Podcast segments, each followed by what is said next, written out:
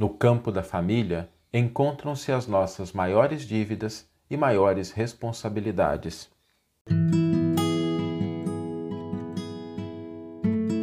Você está ouvindo o podcast O Evangelho por Emmanuel, um podcast dedicado à interpretação e ao estudo da Boa Nova de Jesus através da contribuição do benfeitor Emmanuel.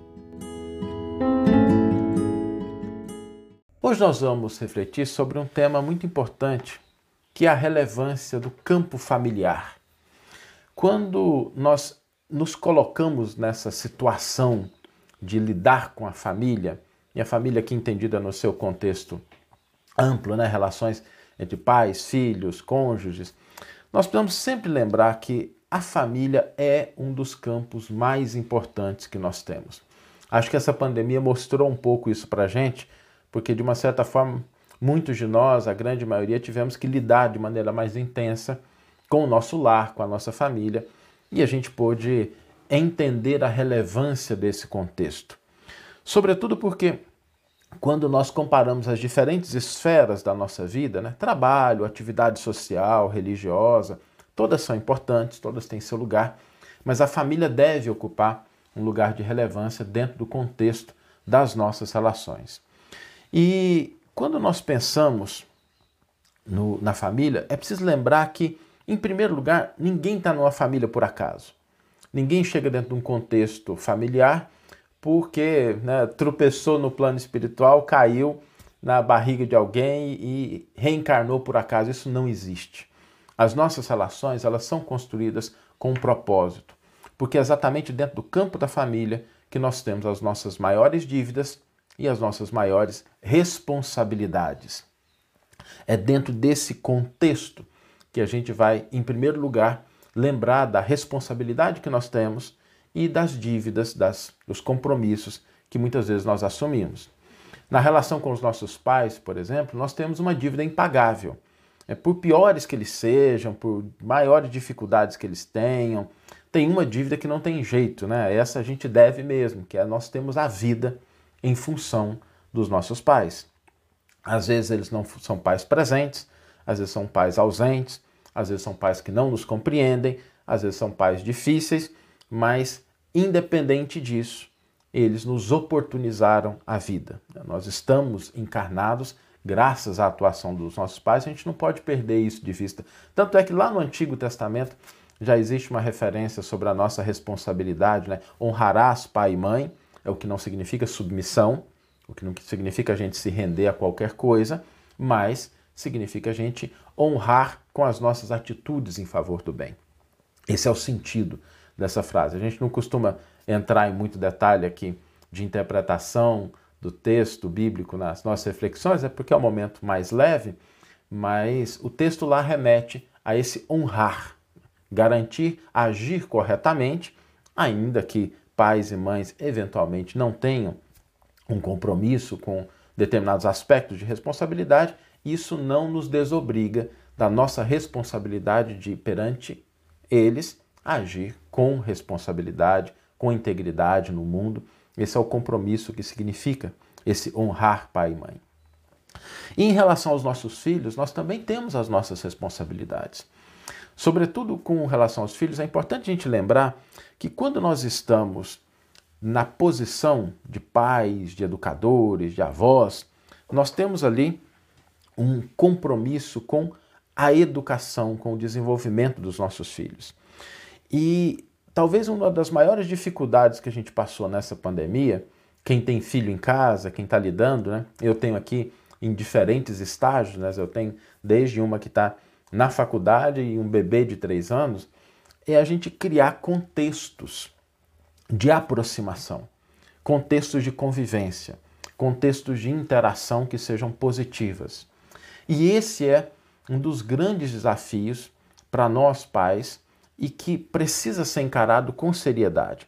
Porque quando nós criamos esses contextos, nós estabelecemos um campo importante para falar e para ouvir. Porque se a gente desequilibrar o falar e o ouvir, se a gente falar quando tiver que ouvir ou ouvir quando a gente tiver que falar, nós estamos desequilibrando a nossa possibilidade de interação positiva com os nossos filhos. O culto do Evangelho no lar é um momento excelente de interação. Nem sempre é possível, nem sempre os filhos aceitam, né, quando são maiores. Se não é possível o culto do Evangelho no lar, que a gente crie outros momentos de interação, para que a gente não deixe de caminhar junto, falando e ouvindo, orientando e escutando, observando aquilo que os nossos filhos são, não aquilo que a gente gostaria que eles fossem, porque às vezes a gente coloca um filtro na hora de enxergar os nossos filhos, que é o filtro do que seria meu filho ideal. E a gente esquece de enxergar a realidade que está na nossa frente, o ser espiritual que nos conclama, que nos pede ajuda, que nos pede orientação, sobretudo na fase de desenvolvimento. Porque, inevitavelmente, chegarão os momentos de afastamento, os momentos em que a pessoa vai cuidar da própria vida, em que ela se torna uma pessoa adulta, os momentos de crise, de dificuldade. E aí nós não temos mais o mesmo nível de influência, o, nosso, o mesmo nível de atuação que nós temos quando, por exemplo, são crianças ou quando são adolescentes, quando estão começando a vida. Criar esses momentos de interação, interação positiva, é muito importante. Porque dentro desses momentos nós podemos equilibrar o falar e o escutar. E talvez, se nós conseguíssemos de fato saber a hora certa da gente dizer as coisas, e a gente, como pai ou como mãe, tem que dizer, porque a nossa responsabilidade é educar, é a nossa responsabilidade orientar, está sob a nossa tutela, né? não é à toa que veio numa condição de filhos, porque contam com a gente para poder orientar, mas que a gente também saiba ouvir. E escutar significa escutar mesmo, significa apreender, observar. O que é o que é aquela pessoa? Quem são nossos filhos? O que, que eles gostam? Qual que é o nível de atenção que eles estão dando a determinados assuntos? Criar pontos de contato para que a gente possa criar esse elemento de conexão com os nossos filhos, sem que a gente fique somente no falar e também que a gente não fique somente no ouvir. Nós não podemos, a pretexto de garantir a identidade, a liberdade dos nossos filhos, deixá-los que façam qualquer coisa, porque às vezes a pessoa é arrastada pelas paixões, ela é arrastada pelos equívocos e depois pode ser muito tarde para a gente poder exercer uma influência mais positiva. Por isso, esse equilíbrio né, de falar, escutar, interagir, oferecendo o que nós temos, da nossa experiência, da nossa história, do nosso afeto, das nossas incertezas, interagindo, falando, mas também escutando. O campo da família é um campo em que a gente precisa desses dois elementos: criar momentos de interação positivos e, dentro desses momentos, aprender a equilibrar o falar e o escutar.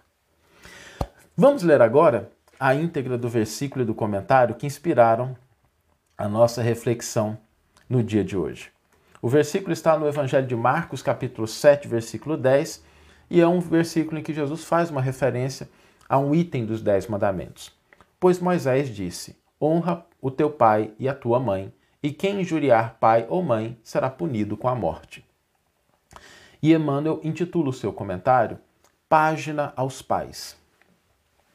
Por maiores sejam os compromissos que te prendam a obrigações dilatadas na esfera dos negócios ou na vida social, consagrarás à família as atenções necessárias. Lembrar-te-ás de que o lar é tão somente o refúgio, não é tão somente, é tão somente o refúgio que o arquiteto te planeou, baseado, baseando estudos e cálculos nos recursos do solo. Encontrarás nele o templo de corações em que as leis de Deus te situam transitoriamente o espírito, a fim de que aprendas as ciências da alma no internato doméstico. Honrarás teu pai e tua mãe, proclama a Escritura, e daí se subentende que precisamos também dignificar os nossos filhos. Ainda mesmo se eles, depois de adultos, não nos puderem compreender, nada impede venhamos a atendê-los e auxiliá-los desculpe, a entendê-los e auxiliá-los, tanto quanto nos seja possível, sem que por isso necessitemos coartar os planos superiores de serviço que nos alimentem o coração. Reconhecendo o débito irresgatável para com teus pais, os benfeitores que te entreteceram no mundo a felicidade do berço, darás aos teus filhos, com a luz do exemplo no dever cumprido, a divina oportunidade para a troca de impressões e de experiências. Se ainda não consegues ofertar-lhes o culto do Evangelho em casa, acerenando-lhes as perguntas e ansiedades com os ensinamentos do Cristo, não te esqueças do encontro sistemático em família, pelo menos semanalmente, a fim de atender-lhes às necessidades da alma.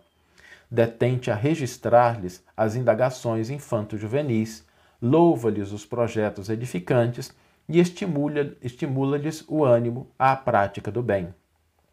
Não abandones teus filhos à onda perigosa das paixões insofreadas, sob o pretexto de garantir-lhes personalidade e emancipação. Ajuda-os e habilita-os espiritualmente para a vida de hoje e de amanhã. Sobretudo, não adies o momento de falar-lhes e ouvi-los, pois a hora da tormenta de provações na viagem da terra se abate mais dia menos dia sobre a fronte de cada um, por teste de resistência moral na obra de melhoria e resgate, elevação e aprimoramento em que nos achamos empenhados. Persevera no aviso e na instrução, no carinho e na advertência, enquanto o ensejo te favorece, porque muito dificilmente conseguimos escutar-nos uns aos outros por ocasião de tumulto ou tempestade, e ainda porque ensinar equilíbrio quando o desequilíbrio já se instalou significa, na maioria das vezes, trabalho fora de tempo ou auxílio tarde demais. Que você tenha uma excelente manhã, uma excelente tarde ou uma excelente noite e que possamos nos encontrar no próximo episódio. Um grande abraço e até lá!